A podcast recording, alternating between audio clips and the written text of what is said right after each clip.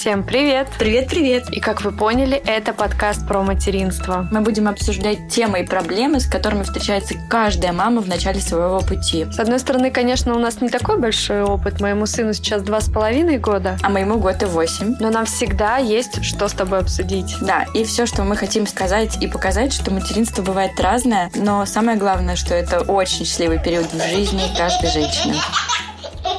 Ты знаешь, я тут на днях размышляла о том, какую бы самую главную мысль я бы хотела, чтобы нес наш с тобой подкаст. И ты знаешь, что я поняла? Что нам с тобой нужно настроиться на борьбу, потому что мы должны в наших с тобой разговорах победить двух главных врагов счастливого материнства. Это, конечно же, чувство вины и сомнения. Кстати, о чувстве вины. Когда ты последний раз испытывала это чувство? Последний раз я испытывала чувство вины, когда мы оставили ребенка на сутки с моими родителями и уехали с мужем в другой город. А вдруг он подумает, что мы его бросили? А вдруг он обидится на нас за это? А до этого были какие-то, например, ситуации, когда я включала ребенку мультики в 8 месяцев. Хотя я уже знала, кто такая великая нейропсихолог, которая не рекомендует. Которая не рекомендует этого делать, но на тот момент мне казалось, что я поступаю правильно. Ты знаешь, честно говоря, в той ситуации сейчас я бы поступила точно так же, ну, Карин. Вот клянусь тебе. Потому что я настолько была уставшая. Каждый день мы просыпались в 5.40, я до сих пор помню. Вот, я ему включала мультики и пыталась себя как-то реанимировать. Знаешь, я мне вообще кажется, что материнство, оно, в принципе, так создано, что что бы ты ни сделала, правильно или неправильно, ты будешь испытывать чувство вины. Например, я никогда не испытывала чувство вины, что я там плохой работник, или плохая дочь, или плохая жена. Вот, например, я Максиму не готовлю борщ. И при этом я не чувствую себя плохой женой. Но с материнством это какая-то совершенно другая история. И мне кажется, чувство вины женщину, как бы мать, да, конкретно, начинает преследовать, если не с начала беременности, то точно с роддом. В моем случае это была беременность. Я, в принципе, до беременности не пила колу отдельно, но только если с алкоголем где-то. А в беременности у меня произошел, ты знаешь, беременная хотелка. Я все время хотела холодной ледяной колы со льдом и лимоном. Меня просто трясло. Я старалась ее пить не так много, ну, там примерно два бокала в неделю. И когда кто-то об этом узнавал, о моем, так скажем, новом хобби, мне сразу говорили, ты что, у тебя ребенок в животе, ты поешь его кока-колой. И я такая думала, блин, я, наверное, правда плохая мать. У меня еще ребенок не родился, а я уже его кока-колой пичкаю. Так было у меня, но я знаю, что у некоторых женщин это начинается там с момента зачатия.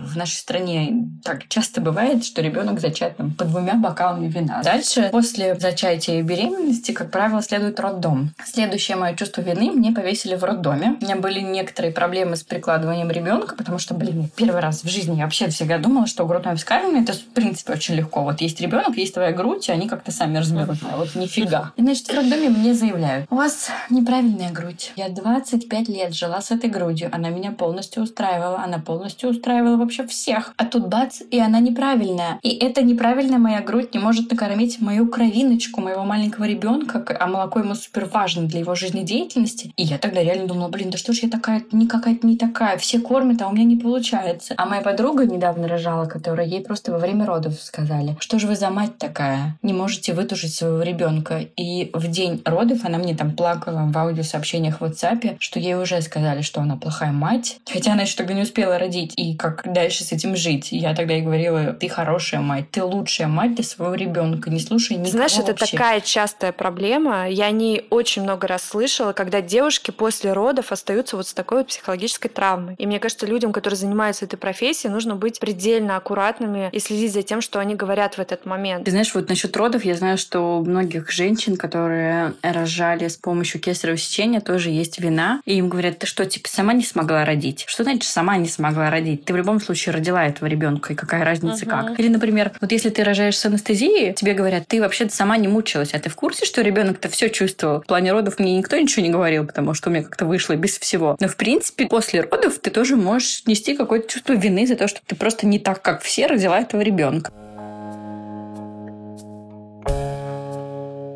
Грудным скармливанием тоже. То есть, мне кажется, женщины, которые, у которых не получается кормить ребенка, там либо пропадает молоко. 10 или 1% женщин, которые, в принципе, не могут кормить. И им говорят, ты не смогла кормить грудью? Ну, лучше надо было сразу в детдом отдать. Почему вообще ты как бы не можешь кормить грудью? У меня была другая ситуация. Женщины, которые кормят грудью долго, я не знаю, долго я кормила или нет, потому что сейчас и до 4 и до 5 лет люди кормят грудью. Но, в принципе, мне, знаешь, как надо мной подшучивали, а ты в школе тоже будешь на переменках его ходить подкармливать?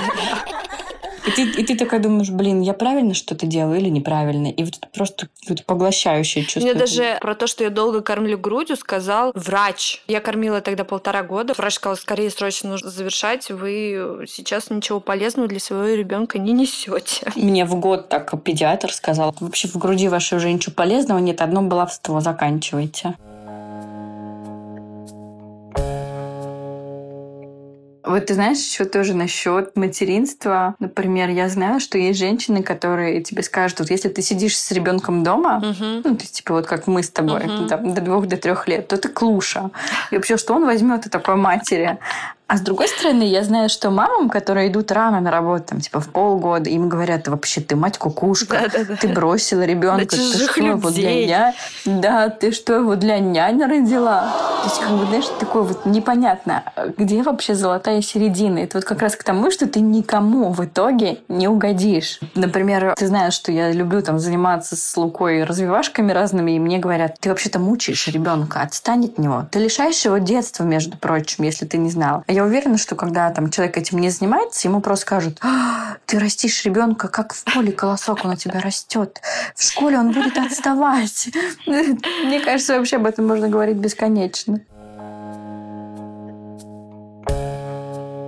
А, кстати, вот насчет садиком тоже. Я, я вообще всегда думала, что садик это неплохо. Пока недавно увидела пост у одного, я не знаю, кто он, назовем его, он какой-то психолог с какой-то кришнаитской направленностью. Я увидела репост у одной девушки, и он говорил про то, что садик, значит, это избавление от ребенка, и в садик вводят детей одни лишь неудачницы. И вот если ты отдала ребенка в садик, и вообще надо было подумать, рожать тебе ребенка или нет. Потому что если ты отдаешь его в садик, значит, тебе нужно на работу. Если тебе нужно на работу, у тебя что, нет денег, чтобы так ребенка воспитать? А с другой стороны, вот если ты не отдашь ребенка в садик, тебя заклеймят. Может, ты его в школу тогда не отдашь. Типа, как же социализация? Ты знаешь, есть такая мысль среди мам, особенно среди мам, которые поддерживают естественное материнство, но я в садике ничего плохого не вижу. В жизни моего ребенка садик сто процентов будет. Я помню свои воспоминания о детском садике, и они самые счастливые, самые теплые, самые радостные. Я не вижу, правда, в этом ничего такого я, плохого. Я, кстати, к садику тоже. Я достаточно долго не ходила в садик, до четырех лет. Я точно знаю, что на мою маму все давили, что у тебя очень привязанный к тебе ребенок, она все время держится за мамину юбку, и мама отдала меня в итоге в садик. У меня не было никаких травм, из садика я вообще взяла своих близких друзей, и в конце концов там с одной из них я рожала, и мне все нравилось. А я не понимаю, почему сейчас все клеймят этот садик. Ну, что в этом плохого? Если подобрать хороший садик, почему нет? Конечно, нужно там смотреть, следить за этим, смотреть на адаптацию ребенка, но большинству детей реально нравится сад. Mm-hmm. Меня пугает вот это чувство вины, которое постоянно испытывают мамы. Я даже хочу провести с тобой эксперимент. Вот давай за неделю постараемся посчитать, сколько раз в голове ты испытала чувство вины за что-либо. Ну вот просто давай. Вот, давай просто посчитаем и в следующий раз проговорим. Потому что это везде, я тебе говорю. Я, в принципе, не даю сладкое луке, покупное сладкое, там, шоколад, конфеты, еще что-то. Но когда мы делаем сырники или блины, мы обязательно добавляем ложку сгущенного молока. Потому что мы с Максом, с моим мужем, помним, что в детстве самое вкусное во всех этих сырниках и блинчиках было это сгущенное молоко, сгущенка. Угу. И я де- добавляю Луке эту ложку, и при этом внутри меня где-то сидит, знаешь, что у меня есть одна знакомая мамочка, она прям перфекционист, она идеальна во всем. И вот внутри меня сидит Алина и говорит, ты что, дала ребенку ложку сгущенного молока? И вот это, я считаю, чувство вины какое-то, потому что ты думаешь, ты, наверное, не очень мама. Ты сама для себя должна понять, что приемлемо для тебя и твоего ребенка, а что вот нет. И это я говорю про как раз про навязанное обществом, вот эти все нормы, правила, и из-за этого это же все очень сильно влияет. Даже если ты думаешь, что ты делаешь для ребенка для своего правильно, но в какой-то момент ты все равно об этом думаешь. И я сейчас читаю книжку про голландских детей. Книга называется «Голландские дети. Самые угу, счастливые». Да, расскажи, кстати. Ну, вообще книга, в принципе, я только начала ее читать, но мне очень-очень понравилась одна мысль. Там, собственно говоря, рассказывается про то, как мамы в Нидерландах воспитывают детей. Нидерландские дети по какому-то рейтингу признаны самыми счастливыми детьми. И, в общем-то, там они рассказывают про секрет угу. именно спокойствия мам голландских. И этот секрет называется «идея достаточно хорошей мамы». Во-первых, эту идею, то есть это прям термин «достаточно хорошая мама». Впервые эту идею достаточно хорошей матери в 50-е годы выдвинул английский педиатр и психоаналитик Дональд Винникот. Надеюсь, я правильно назвала его имя и фамилию. Угу.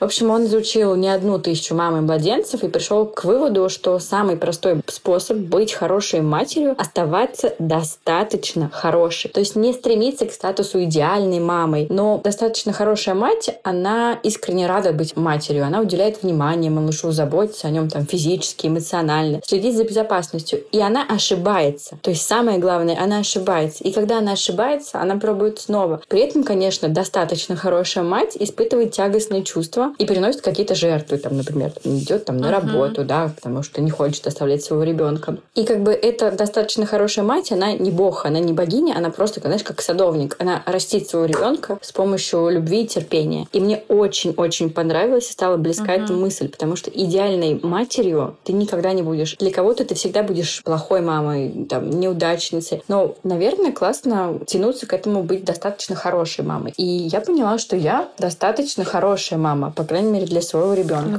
конечно. Может быть, там, я не знаю, в мире тех мам, которые не дают детям сладкое, гуляют с ними по три часа, я плохая мама. Но для своего ребенка я достаточно хорошая. И мало того, я, наверное, лучшая мама для него из всех мам, раз он со мной живет, а не с какой-то вымышленной мамой. Но мне, кстати, кажется, действительно важно окружить себя людьми. Вот, например, мне очень повезло. Во-первых, мой муж никогда меня не осуждает и никогда ни взглядом, ничем не покажет, что я какая-то там плохая мама. И вот мне повезло с моими двумя близкими подругами, это тобой и Наташей. Я точно знаю, что что бы ни произошло, если я тебе скажу, что у меня, например, представим, вообразим, что если Лука у меня смотрит три часа мультики, где такого еще не было, я знаю, что ты мне ничего не скажешь, просто поддержишь меня. Недавно у меня был случай, когда я выставила в Инстаграм Инстаграм видео с Лукой, и я просто ему там говорила, поцелуй меня, поцелуй меня. И мне несколько людей написали, что я разговариваю со своим ребенком приказным тоном. И только Наташа, ну то есть моя вторая близкая подруга, мне написала то ли про мои волосы, то ли еще про что-то. Я говорю, слава богу, что ты мне не написала про то, что я с ребенком приказным тоном общаюсь. И она мне ответила, слушай, твой ребенок, как ты хочешь с ним, так и общайся. Мое дело вообще нет. То есть мне кажется реально классно, и мне повезло, что вокруг меня мои самые близкие люди меня никогда не осуждают и всегда поддерживают. И ну, поэтому, да. если вы, рядом с вами есть люди, которые в вас очень сильно выращивают чувство вины, либо от них избавляйтесь, либо так и скажите, слушай, ты мне мешаешь хорошо делать свою да, работу. Ли, либо границы какие-то научитесь выстраивать с такими людьми. Потому что все равно, знаешь, в жизни они всегда есть, были и будут. Да, да, да. Ты знаешь, я когда Луку назвала Лукой, я очень много услышала свой адрес из-за того, что я испортила своему ребенку жизнь, потому что у него слишком оригинальное имя. Слушай, а когда я назвала своего сына Олегом, мне сказали, ты знаешь, мы ждали от тебя что-то более оригинальное. Нам казалось, что ты назовешь своего сына Платон или Марк.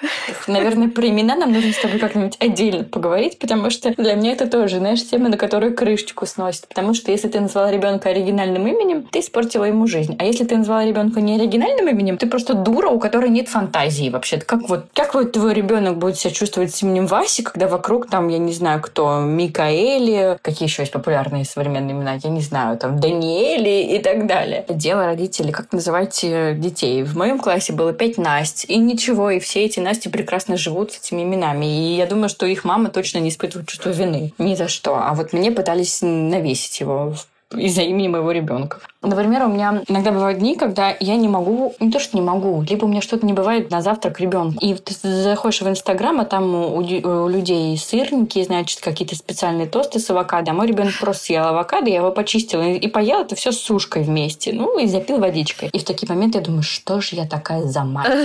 Я не приготовила ребенку завтрак. Или вот недавно мне сказали, что солить и там добавлять специи ребенку ни в коем случае нельзя. Я мало солю, но специи я всегда добавляю. Причем у меня хорошие специи, знаешь. У меня промытые мозги этим сайтом американским, с которого все, все заказывают. Я заказываю специальные специи для детей. А вот недавно мне сказали, что uh-huh. как бы вообще специи детям вообще нельзя добавлять. А когда-то я пришла к педиатру, она мне сказала, ну вы же не даете ребенку ничего жареного. Э, жареное только дают мамы, которые не думают о здоровье своего ребенка.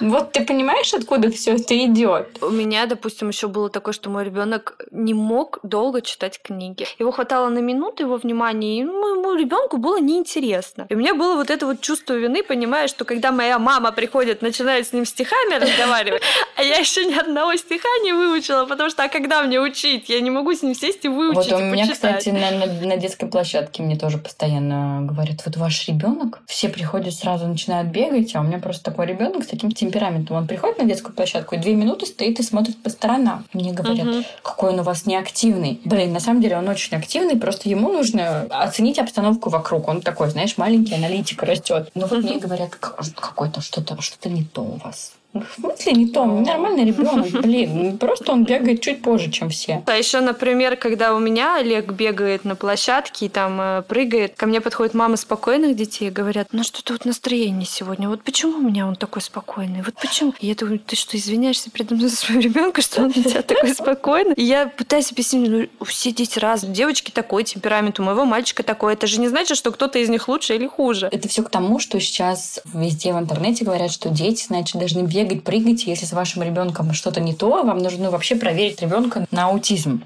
Поэтому это угу. вот тоже, знаешь, все это из интернета идет. Даже дети, которые бегают, прыгают, их тоже хотят проверить, знаешь, на гиперактивность. Ты знаешь, вот у меня бывают периоды в жизни, когда я хочу реально удалить Инстаграм, и я это делаю периодически, чтобы просто вот не читать все это, не смотреть на других детей, чтобы мое чувство вины вообще ни в коем случае не росло. И это помогает, правда. Не смотреть, угу. не сравнивать и не думать об этом. Слушай, у тебя такой замечательный ребенок. Я не знаю. Такой спокойный, умный, смышленый малыш. Вообще, какие могут быть у тебя сомнения и проблемы?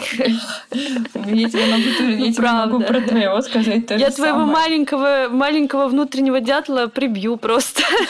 Чтобы ты не думала ни о чем таком, потому что, ну, действительно, навязанные обществом какие-то стереотипы, они очень портят нам жизнь. Очень, И очень нужно портят. нам с тобой учиться как-то абстрагироваться. Возможно, ты правильно сказала, удалить нафиг Инстаграм и какое-то время просто насладиться своим замечательным ребенком. Ты знаешь, не только нам с тобой, потому что я общаюсь с другими мамами, и я понимаю, что это есть у всех. И мамы при этом все да, разные. Да, да. У нее может быть три высших образования, но при этом она все равно переживает на какие-то такие темы. Ты, кстати, заметила, что с течением какого-то промежутка времени установки, они меняются. Вот в наше детство, например, мне мама рассказывала, что те девушки, которые кормили ребенка грудью, они считались, ну, как бы не очень обеспеченными, раз не могли себе позволить купить смесь. Потом у нас, значит, был период ходунков. Все дети в начале двухтысячных ходили в ходунках. То есть навязанные стереотипы, они со временем меняются. Сейчас все наоборот. Естественное материнство, максимальное сближение с природой так далее. Поэтому нет таких поводов, по которым мы должны очень сильно париться. Угу. Чувство вины, оно навязано нам обществом. И все-таки каждая мама для своего ребенка, она самая лучшая мама. И нам с тобой нужно поменьше смотреть всех нейропсихологов и просто психологов и блогеров мам с развивашками. И, в принципе, не нужно ориентироваться. Все дети разные. Все эти нормы, они придуманы. То есть они не то, что придуманы, они есть, да, но отклонение от нормы — это тоже нормально. Не нужно себя со всеми сравнивать делать. В общем-то, мы ждем. Расскажите нам про то, когда вы испытывали чувство вины. И если у вас есть вопросы, предложения и темы для обсуждения, пишите, пожалуйста, нам на почту, в наш Телеграм или Инстаграм. Все ссылки есть в описании. А если мы и наш подкаст вам понравились, пожалуйста, поставьте нам оценку. Нам будет очень приятно.